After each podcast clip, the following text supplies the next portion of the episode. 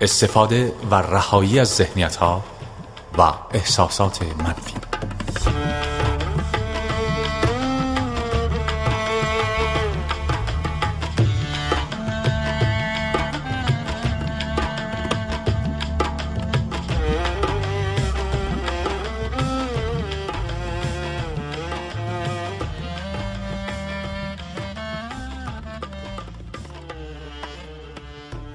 همه مقاومت های درونی شکلی از منفیگرایی در ذهن یا احساس است.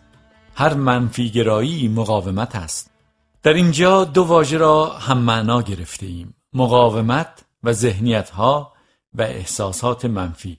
منفیگرایی از تحریک شدنهای جزئی شروع می شود تا خشمهای شدید از یک گرفتگی معمولی تا افسردگی شدید و خودکشی. مقاومت گاهی موجب دردمندی بدن عاطفی می شود در این حالت حتی یک وضعیت معمولی نیز ممکن است باعث منفیگرایی شدید مانند خشم، افسردگی و یا اندوه عمیق شود. نفس معتقد است که به واسطه منفیگرایی می تواند از واقعیت ها بهره برداری درست بکند و آنچه را که می خواهد از آنها به دست بیاورد. نفس معتقد است که از طریق منفیگرایی می تواند شرایط مطلوب خود را فراهم کند و یا اینکه شرایط نامطلوب را برطرف سازد. وقتی ناراحت هستی ناخداگاه این باور را در خود می پرورانی که ناراحتی تو مؤثر است و با آن می توانی چیزی یا نتیجه ای را که می خواهی به دست بیاوری. اگر تو یعنی ذهن باور نداشته باشی که ناراحتی و عصبانیت حربه مؤثر است آنگاه دلیلی برای ناراحت شدن نداری. واقعیت آن است که منفیگرایی هرگز مؤثر نبوده است و نخواهد بود. منفیگرایی به جای فراهم آوردن شرایط دلخواه آن شرایط را از تو دورتر می کند به جای برطرف کردن شرایط نامطلوب آن شرایط را فراهم می آورد تنها نقش مفید منفیگرایی فربهتر کردن نفس توست. به همین دلیل است که نفس به منفیگرایی عشق میورزد. همین که خود را با شکلی از منفیگرایی یگانه گرفتی دیگر نمی‌خواهی آن را رها کنی و نیز در اعماق وجودت دوست نداری که دگرگونی مثبتی در تو اتفاق بیفتد. دگرگونی مثبت هویت تو را به عنوان آدمی افسرده خشمگین و غیرقابل انعطاف تهدید می کند تانگاه هر فرصت مثبتی را در زندگی خود نادیده می‌گیری انکار می‌کنی و یا آن را ویران می‌سازی. این حالت بیماری شایع است. منفیگرایی کاملا غیر طبیعی است. منفیگرایی آلاینده روانی است. بین مسموم ساختن و نابود کردن طبیعت و منفیگرایی عظیمی که در روان جمعی بشریت تلمبار شده است ارتباطی تنگاتنگ وجود دارد. هیچ موجود زنده جز انسان با منفیگرایی آمیخته نیست. هیچ موجود زنده جز انسان به زمین سخاوتمند و مهربان ستم نمی کند. آیا تا کنون به درختی ناشاد و یا گلی افسرده برخورده ای؟ آیا دلفینی را دیده ای که دلش گرفته باشد؟ آیا قورباغه ای را دیده ای که بی انگیزه شده باشد؟ آیا گربه ای را دیده ای که بی خواب شده باشد؟ آیا پرنده ای را دیده ای که از کسی یا چیزی رنجیده یا متنفر باشد؟ تنها موجودی که منفیگرایی را تجربه می کند و آن را در شکلهای گوناگون رفتار عصبی بروز می دهد انسان است. به حیوانات و گیاهان نگاه کن و از آنها درس بگیر. پذیرش آنچه هست و تسلیم به لحظه حال. بگذار آنها به تو بودن را بیاموزند. بگذار آنها به تو یک پارچگی را بیاموزند. یکی بودن خود بودن واقعی بودن. بگذار آنها چگونه زندگی کردن و چگونه مردن را بیاموزند. و این را بیاموزند که چگونه زندگی و مرگ را به یک مسئله یا مشکل تبدیل نکنی. من با استادان زن بسیاری زندگی کردم. گربه ها. حتی مرغابیان نیز به من درس های معنوی یاد دادند. صرف نگاه کردن به آنها مراقبه است. ببین مرغاویان چگونه آرام شنا می کنند با خود در صلح و آشتی کامل به سر می‌برند. کاملا در زمان حال حضور دارند. بی مزاحمت ذهن هستند.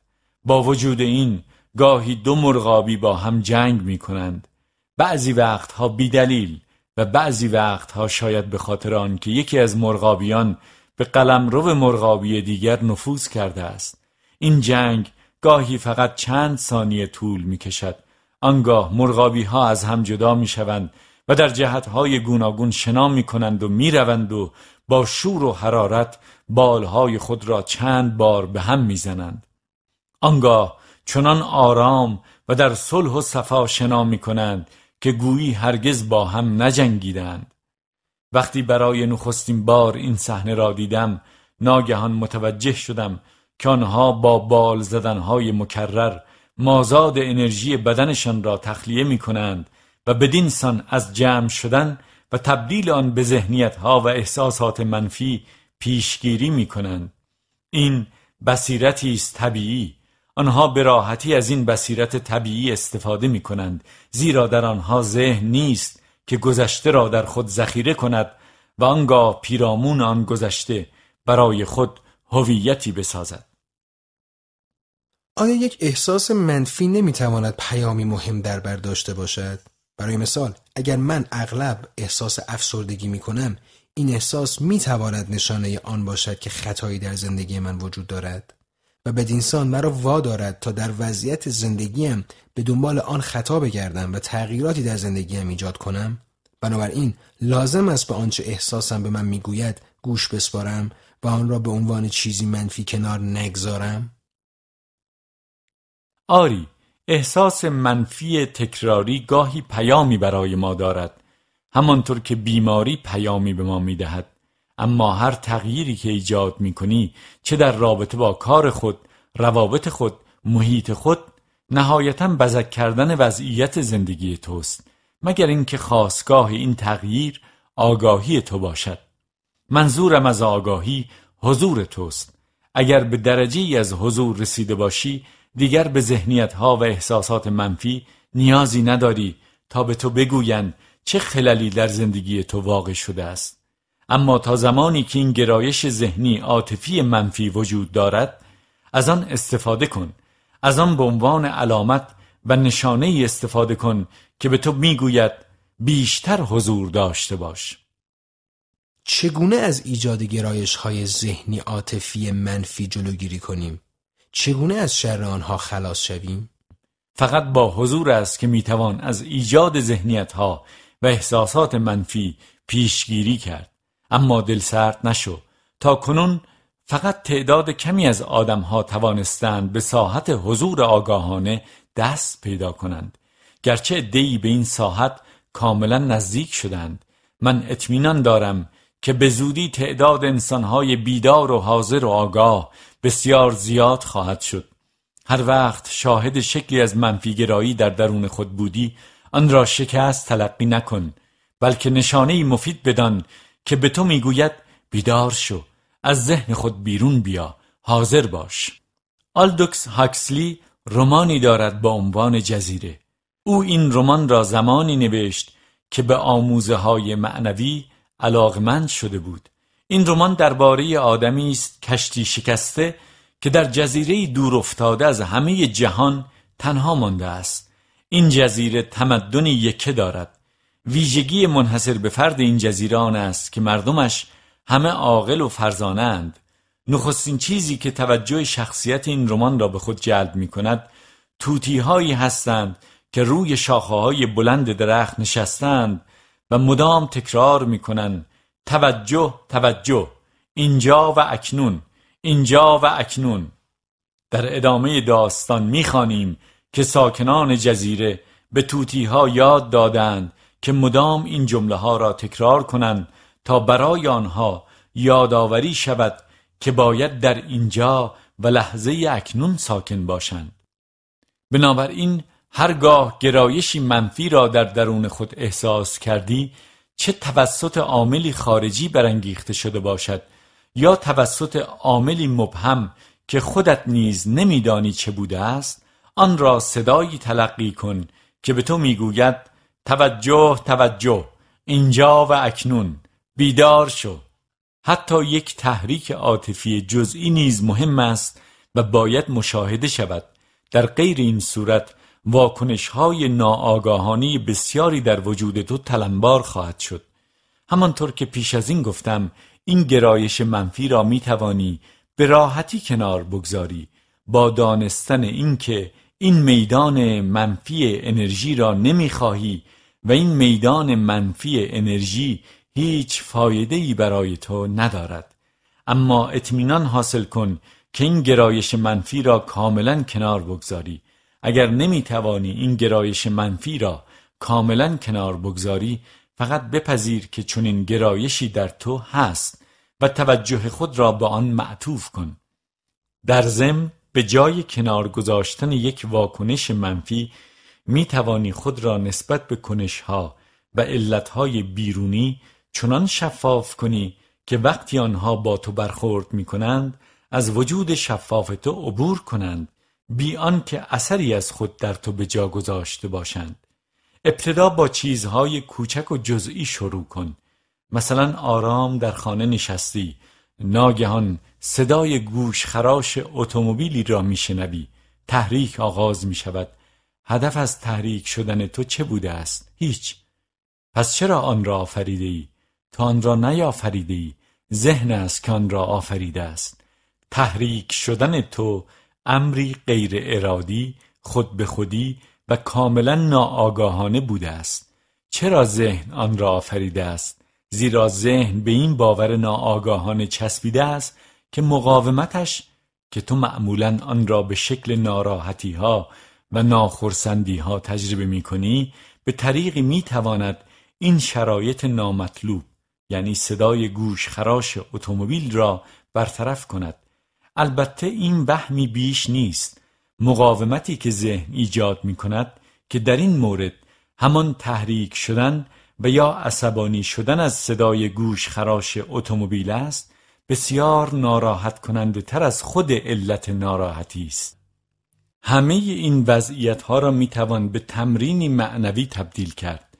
احساس کن که شفاف شده ای بدون توده متراکم بدنت که مانع عبور نور می شود اکنون اجازه بده سر و صداها و یا هر چیزی که موجب ناراحتی تو و برانگیختن واکنش های منفی در تو می‌شوند از شفافیت وجود تو عبور کنند مانند عبور نور از شیشه شفاف و پاک.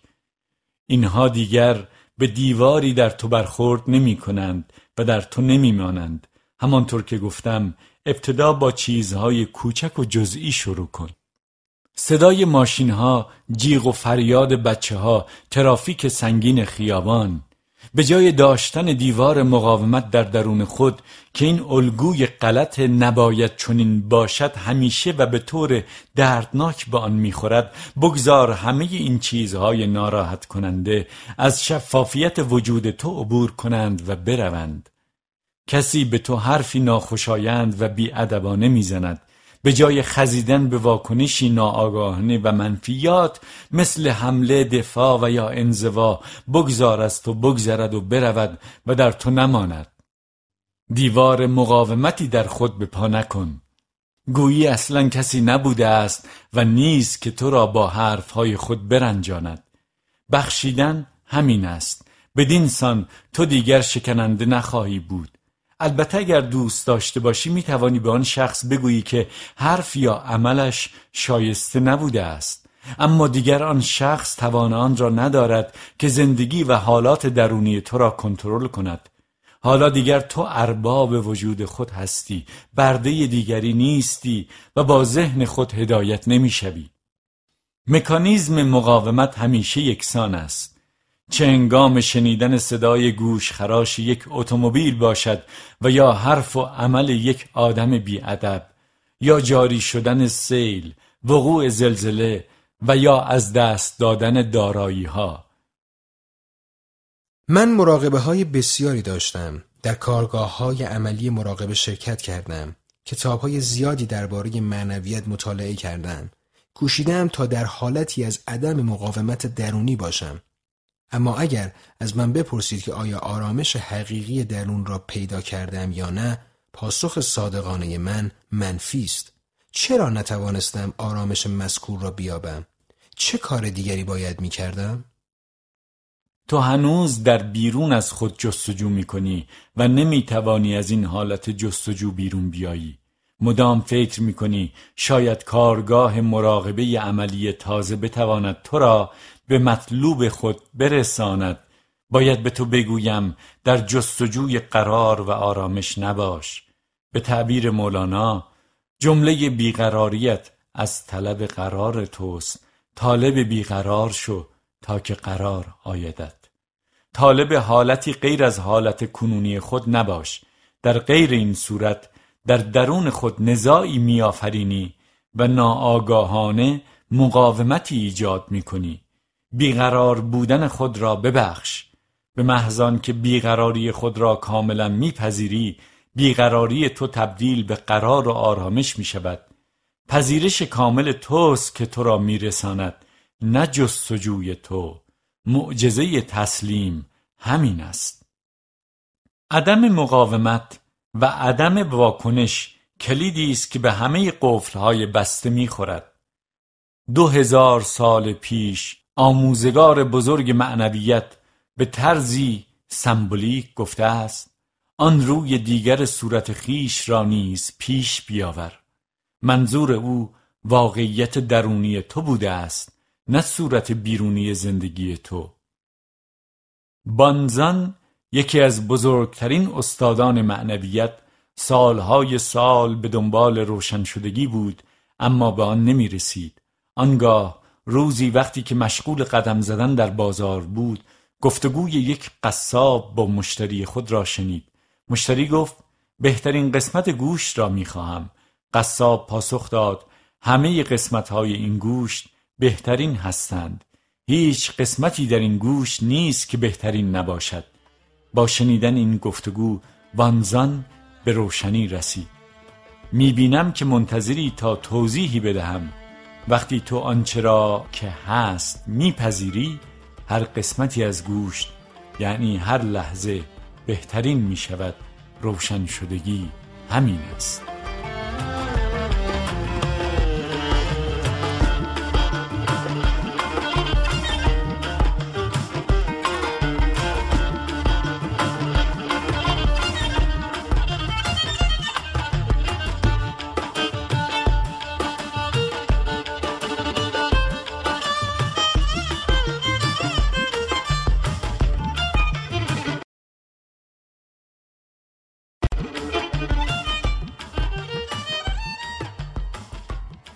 حقیقت شفقت.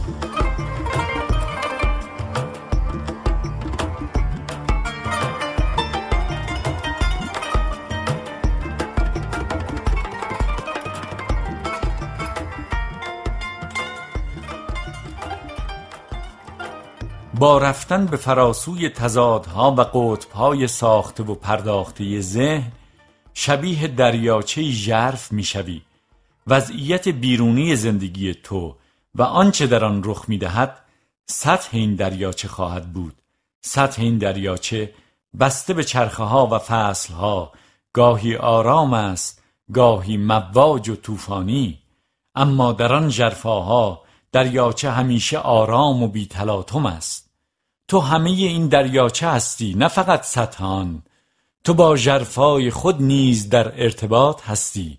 جرفایی که همبار آرام و بی استراب است. تو با چنگ زدن به وضعیتی خاص مانع دگرگونی نمی‌شوی آرامش درونی تو وابسته به وضعیتی خاص نیست. تو ساکن خدا هستی.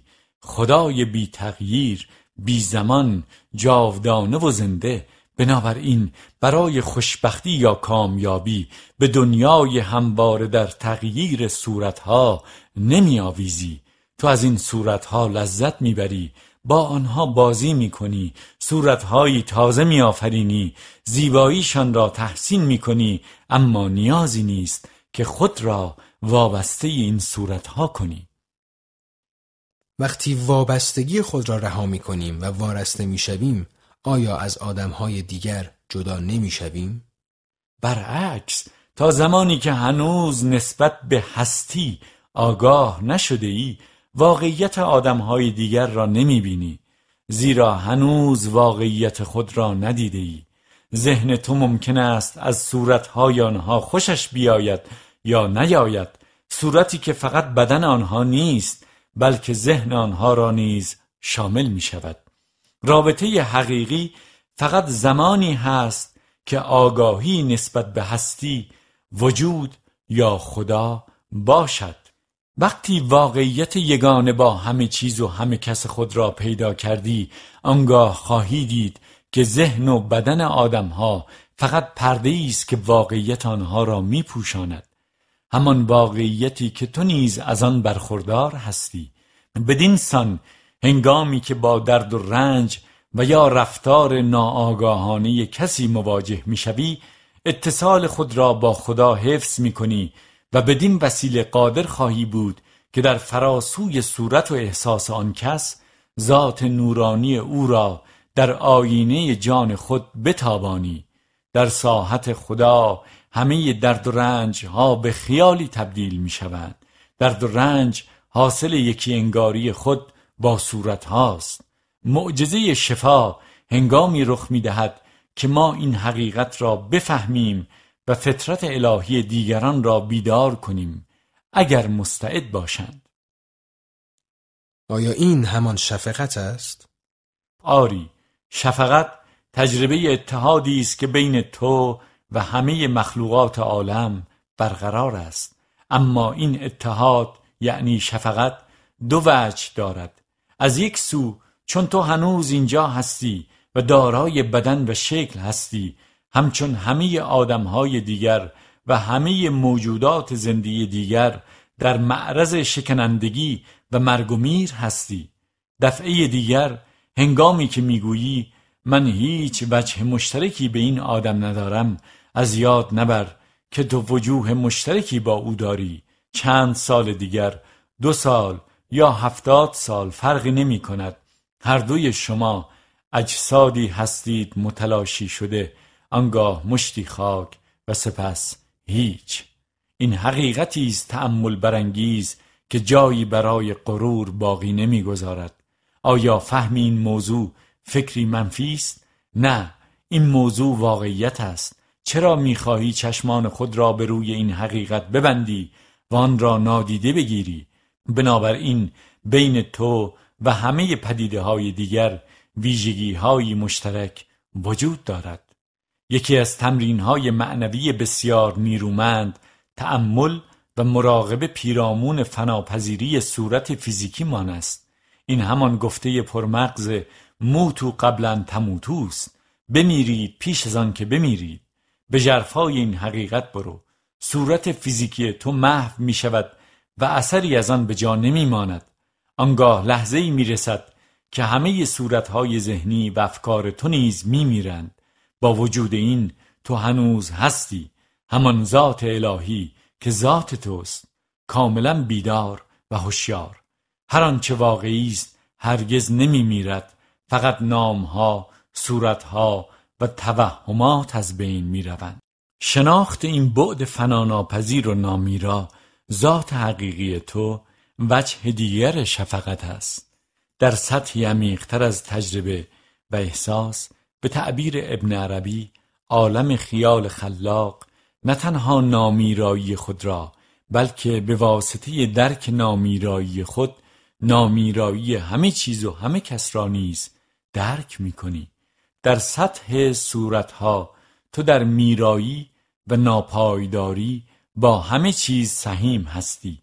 در سطح هستی یا وجود در ساحت خدا سهم تو و آنها در جاودانگی و درخشش حیات ابدی است.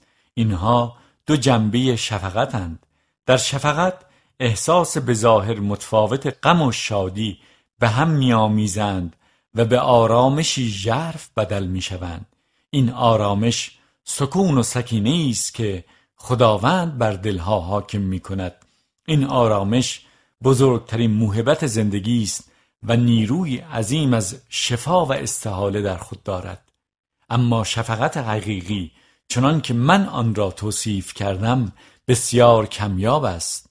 احساس همدردی با کسی که رنج می‌برد به درجه بالا از آگاهی نیازمند است.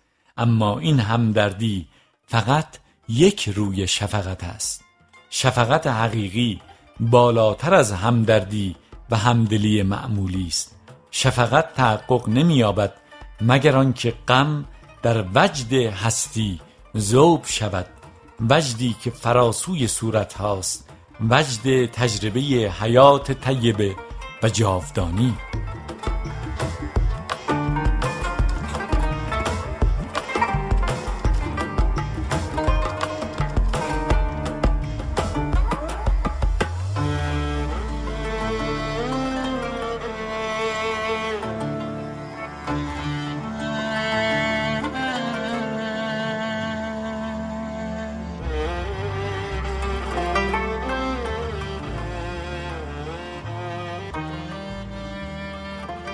سفر به دیگر سو.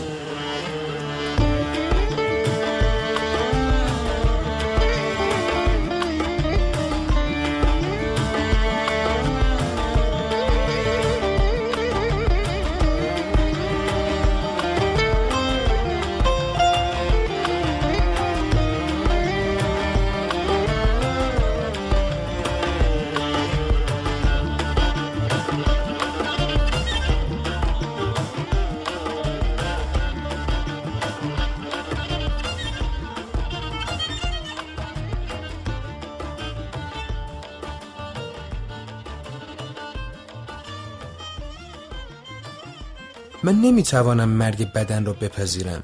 مطمئنم که می‌توانیم به بیمرگی بدنی نیز برسیم. ما مرگ را باور کرده ایم. به همین دلیل است که بدنمان میمیرد. بدن تو به آن دلیل نمی میرد که تو به مرگ باور داری. اصلا بدن تو وجود دارد یا ظاهرا وجود دارد زیرا تو مرگ را باور کردی. مرگ و بدن دو روی یک سکند سکه توهم. این توهم را نفس میآفریند.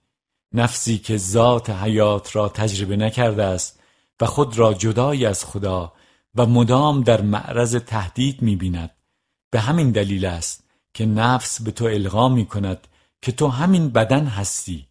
مرکبی که همواره در معرض تهدید است. این تصور از خودت که بدنی شکننده هستی روزی به دنیا آمده ای و چند سباهی دیگر خواهی مرد وهمی بیش نیست. بدن و مرگ دو روی یک توهمند. تو نمی‌توانی یکی از این دو را بدون دیگری داشته باشی. هر کجا که توهم بدن را داری توهم مرگ هم با آن هست. هر کجا که توهم مرگ را داری توهم بدن هم با آن هست. تو می‌خواهی یک روی این سکه توهم را یعنی بدن را داشته باشی و روی دیگر سکه را یعنی مرگ را نداشته باشی. غیر ممکن است. یا سکه را با هر دو رویش نگه میداری و یا اینکه سکه را با هر دو رویش دور میاندازی. با وجود این نمی‌توانی از بدن خیش فرار کنی و نباید هم این کار را بکنی. بدن فهم غلط تو از حقیقت خیش است. اما حقیقت تو جایی در همین وهم و خیال نهفته است. نه بیرون از آن. بنابراین بدن تو تنها سرنخ تو برای رسیدن به حقیقت خیش است. اگر فرشته ای را ببینی و آن را با یک مجسمه سنگی اشتباه بگیری تمامی آنچه که باید انجام بدهی این است که نگاه خود را میزان کنی و به آن مجسمه سنگی دقیقتر نگاه کنی. نه اینکه نگاه خیش را به نقطه دیگر بدوزی و در جایی دیگر به دنبال فرشته بگردی. اگر نگاه خود را میزان کنی متوجه می‌شوی که اصلا مجسمه سنگی وجود نداشته است. اگر باور من به مرگ بدن را می‌سازد پس چرا حیوانات بدن دارند؟ حیوان نه نفسانیت دارد و نه باوری به مرگ. با وجود این حیوان می میرد یا به نظر می رسد که می میرد این نکته را به یاد داشته باش که تصور تو از جهان انعکاس سطح آگاهی توست. به تعبیر مولانا لطف شیر و انگبین عکس دل است. یا در جای دیگر می‌گوید ای برادر تو همه اندیشه ای تو از جهان جدا نیستی و در ضمن جهانی عینی بیرون از تو وجود ندارد. در هر لحظه آگاهی تو جهانی را میآفریند که تو در آن ساکن هستی. ویتگنشتاین می‌گوید ما از خلال زبانمان به جهان نگاه می‌کنیم. منظور او از زبان آگاهی است. با تغییر آگاهی ما جهانی که در آن ساکنیم نیز جهانی دیگر می شود یکی از بزرگترین دستاوردهای نظری فیزیک جدید فهم اتحاد بین شاهد و مشهود است. کسی که مشغول انجام آزمایش است یعنی شاهد نمی‌تواند از پدیده مورد مشاهده خود جدا بماند. بنابراین تغییر در شیوه نگاه به آن پدیده باعث می شود که آن پدیده دیگرگونه جلوه کند. اگر در سطحی عمیقتر از وجود خود باور کرده باشی که از آدمها و پدیده های دیگر جدا هستی؟ آنگاه مشاهده می کنی که این باور تو در همه زوایای زندگی تو انعکاس می‌یابد و نیز این نکته را در میابی که تصورات تو در زمینه های گوناگون زاده ترسند. تو ساکن جهان مرگ و بدنهایی می‌شوی که با هم می جنگند همدیگر را می‌کشند و یکدیگر را میبلند هیچ چیز همانی نیست که به نظر می رسد جهانی را که از خلال ذهن نفسانی خیش می‌بینی جایی است بسیار ناقص حتی در است از اشکها. اما هر آنچه را که تصور می‌کنی فقط یک نشانه است مانند تصویرهایی که در خواب می‌بینی. به همین شیوه است که آگاهی تو رقص انرژی مولکولی جهان را تفسیر می‌کند و واکنش نشان می‌دهد. این انرژی همان ماده خام واقعیت به اصطلاح فیزیکی است تو این انرژی را در چارچوب بدنها تولد و مرگ و یا تنازع بقا مشاهده می کنی. تفسیرها و تعبیرهای گوناگونی یعنی جهانهای گوناگونی وجود دارد. همه این جهانها از دل کیفیت آگاهی فرد اندیشنده بیرون می آید. بنابراین ما در جهانی زندگی می کنیم که با تفسیر خود آفریده ایم. به همین دلیل همه ما در یک جهان زندگی نمی کنیم. هر موجودی نقطه مرکزی آگاهی است گرچه همه این جهانها هم بسته و به هم مربوطند ما جهان یک آدم را داریم جهان یک مورچه را جهان یک دلفین را و غیره موجودات بیشمارند موجوداتی که فرکانس آگاهیشان با فرکانس آگاهی تو فرق می کند و تو حتی از وجودشان نیز آگاه نیستی. آنها نیز از وجود تو آگاه نیستند. عارفان که وحدت بنیادی خود با یکدیگر و با همه هستی را تجربه کردهاند همه شهروند یک جهانند. جهانی که در دید تو بهشت جلوه می کند با وجود این همه جهانها هم بستند و در نهایت یکی اند. بخش عمده جهان جمعی ما آدمها زاده سطحی از آگاهی ماست که آن را ذهن مینامیم. حتی در دل این جهان جمعی نیز تفاوتهای بیشماری هست. خرد جهانها به تصور تصور کنندگان و آفرینندگان جهانهای مجازی تکی دارند. چون همه جهانها ربطی تنگاتنگ به هم دارند در نتیجه وقتی آگاهی جمعی انسان دگرگون می شود این دگرگونی در آب و گیاه و حیوان و پرنده نیز منعکس می شود به همین دلیل این عبارت کتاب مقدس را می توان تحقق بخشید. روزگاری خواهد آمد که شیر و بره دوستانه در کنار هم زندگی کنند. این جمله به امکان برقراری مناسباتی کاملا متفاوت اشاره دارد. دنیا آنچنان که اکنون به نظر ما می‌رسد انعکاس ذهن نفسانی ماست. ترس نتیجه اجتناب ناپذیر پندار نفسانی است. دنیایی است که توسط ترس اداره می شود همانطور که تصویرهای یک رؤیا نشانه های حالتی درونی یا احساسات شخصند واقعیت جمعی ما نیز نشانه سمبولیک ترس و لایه های زخیم منفیاتی است که در روان جمعی بشر تلمبار شده است. ما از جهان خود جدا نیستیم.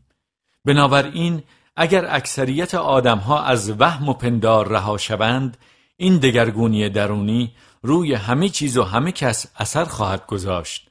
آنگاه تو دقیقا ساکن جهانی کاملا متفاوت خواهی شد. این دگرگونی تحولی در آگاهی سیاره‌ای خواهد بود. یکی از استادان طریقت زن گفته است سرانجام روزی فرا خواهد رسید که هر درختی و هر ساقه علفی به روشن شدگی رسیده است. بنا به گفته قدیس پل همه مخلوقات در انتظار شکوفایی آگاهی انسان هستند. منظور او این است که همه پدیده های جهان در انتظارند تا صورت زیبای خداوند را در آینه بیزنگار دل آدمی مشاهده کنند. آنها خداوند را فقط در آینه معرفت اللهی بشر مشاهده خواهند کرد. بنابراین جهان در انتظار توست. جهان در انتظار خداست. جهان بیتاب توست. جهان بیتاب خداست.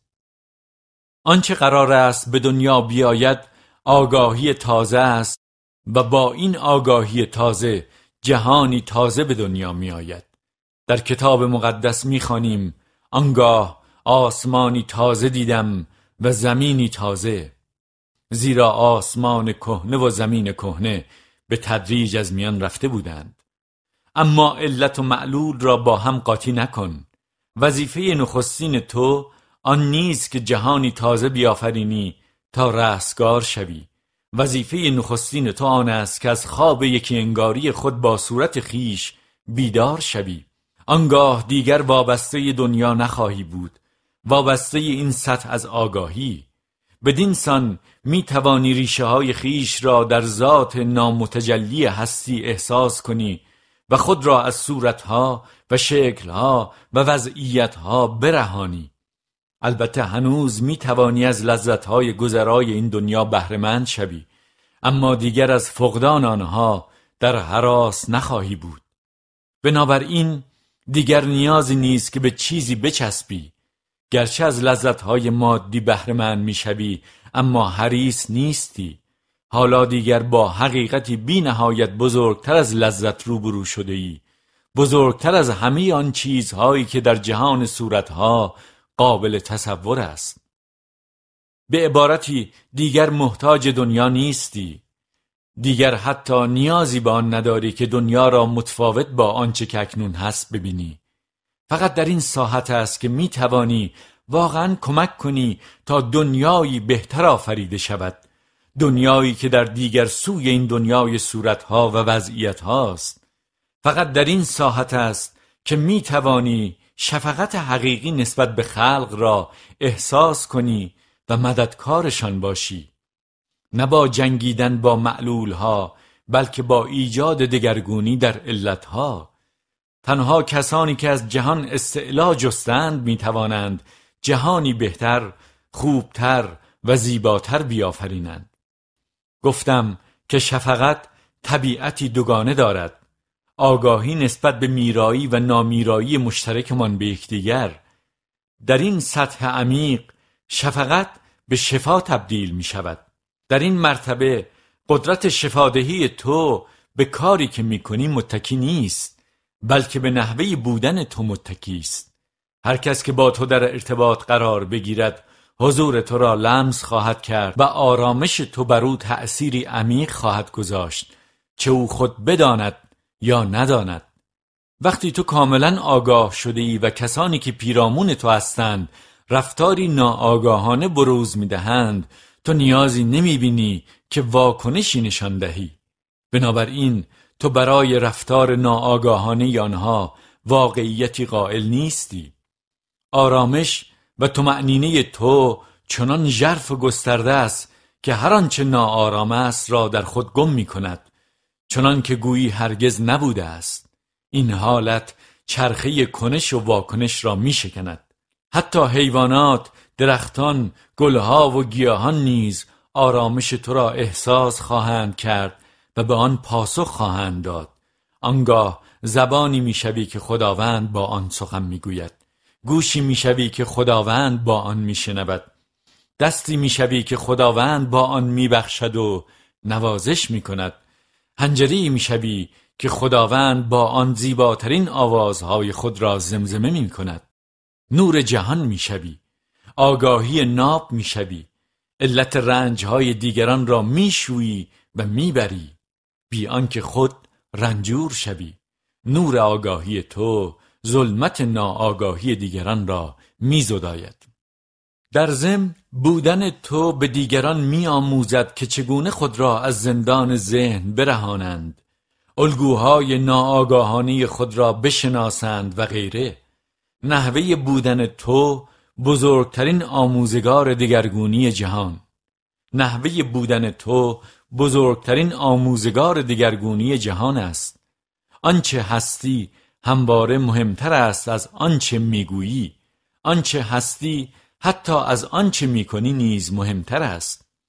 علاوه بر این شناخت برتری بودن و عمل در سطح علتها مانع از آن نمی شود که دست به عمل در سطح معلولها نیز بزنی و رنجهایی که می‌بینی التیام ببخشی. اگر گرسنه از تو نان بخواهد و تو نان داشته باشی به او نان خواهی داد. اما هنگامی که نان خود را به او می‌دهی آنچه که واقعا برایت مهم است سهیم شدن حضور خود با اوست. نان بهانه است برای سهیم شدن حضور تو. اینجاست که شفا تحقق میپذیرد. در لحظه ای که نه بخشنده نان میماند و نه گرسنه ای که نان را می‌گیرد. اما اصلا نباید گرسنه و گرسنگی وجود داشته باشد. چگونه ممکن است جهانی بهتر بسازیم بدون آنکه ابتدا از شر گرسنگی و خشونت رها شده باشیم؟ همه شرها و شرارتها معلول ناآگاهی اند. تو می توانی از آثار ناآگاهی بکاهی اما نمی توانی آنها را کاملا از بین ببری مگر آنکه ابتدا علت را از میان برداشته باشی. آثار ناآگاهی یعنی شرها و شرارتها به پشه ها میمانند. ناآگاهی به مرداب. می توانی پشه ها را مدام بکشی اما نمی توانی از شر پشه ها خلاص شوی مگر ابتدا مرداب را بخشکانی. دگرگونی از درون آغاز می شود نز بیرون. اگر احساس می کنی ندایی تو را فرا می خاند تا از آلام انسانها بکاهی به این ندا پاسخ مثبت بده اما به یاد داشته باش که اگر همه توجه خود را به بیرون معطوف کنی سرانجام ملول و معیوس خواهی بود. اگر در آگاهی بشر استحاله رخ ندهد آلام بشر را پایانی نخواهد بود. بنابراین شفقت تو نباید یک بودی باشد. باید بین احساس همدردی با درد دیگران و تمایل به کمک به آنها از یک سو و شناخت عمیق تو از حقیقت جاودانه حیات تعادلی برقرار باشد. در ضمن از یاد نبر که همه دردها و رنجها سرشتی از وهم دارند. آنگاه بگذار زلال آرامش تو جاری شود و همه اعمال تو را سیراب کند. بدین سان همزمان هم به معلولها پرداخته ای و هم به علتها. همانطور که نمی‌توانی با تاریکی بجنگی با ناآگاهی نیز نمی‌توانی بجنگی. اگر این کار را بکنی قطب مخالف را تقویت کرده ای و ریشه آن را عمیقتر.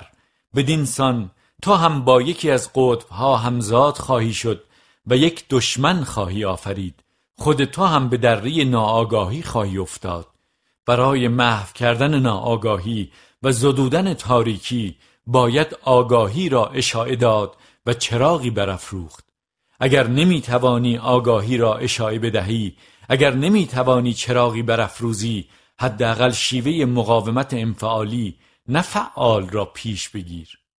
اما مطمئن شو که در درون خیش دیوار مقاومتی نفرتی خشمی ذهنیت ها و احساسات منفی دیگر را برپا نکرده ای. مسیح می گفت دشمن خود را دوست بدار. معنای سخن او این بود دشمنی نداشته باش. وقتی به معلول ها می پردازی به سادگی خود را در آنها گم می کنی بسیار هوشیار باش و حضوری پررنگ و نیرومند داشته باش. علتها باید مرکز توجه تو باشند. به دیگران درس روشنی و رهایی بده. بگذار این هدف تو باشد. آرامش تو بهترین هدیه است که می توانی به جهان ارمغان کنی.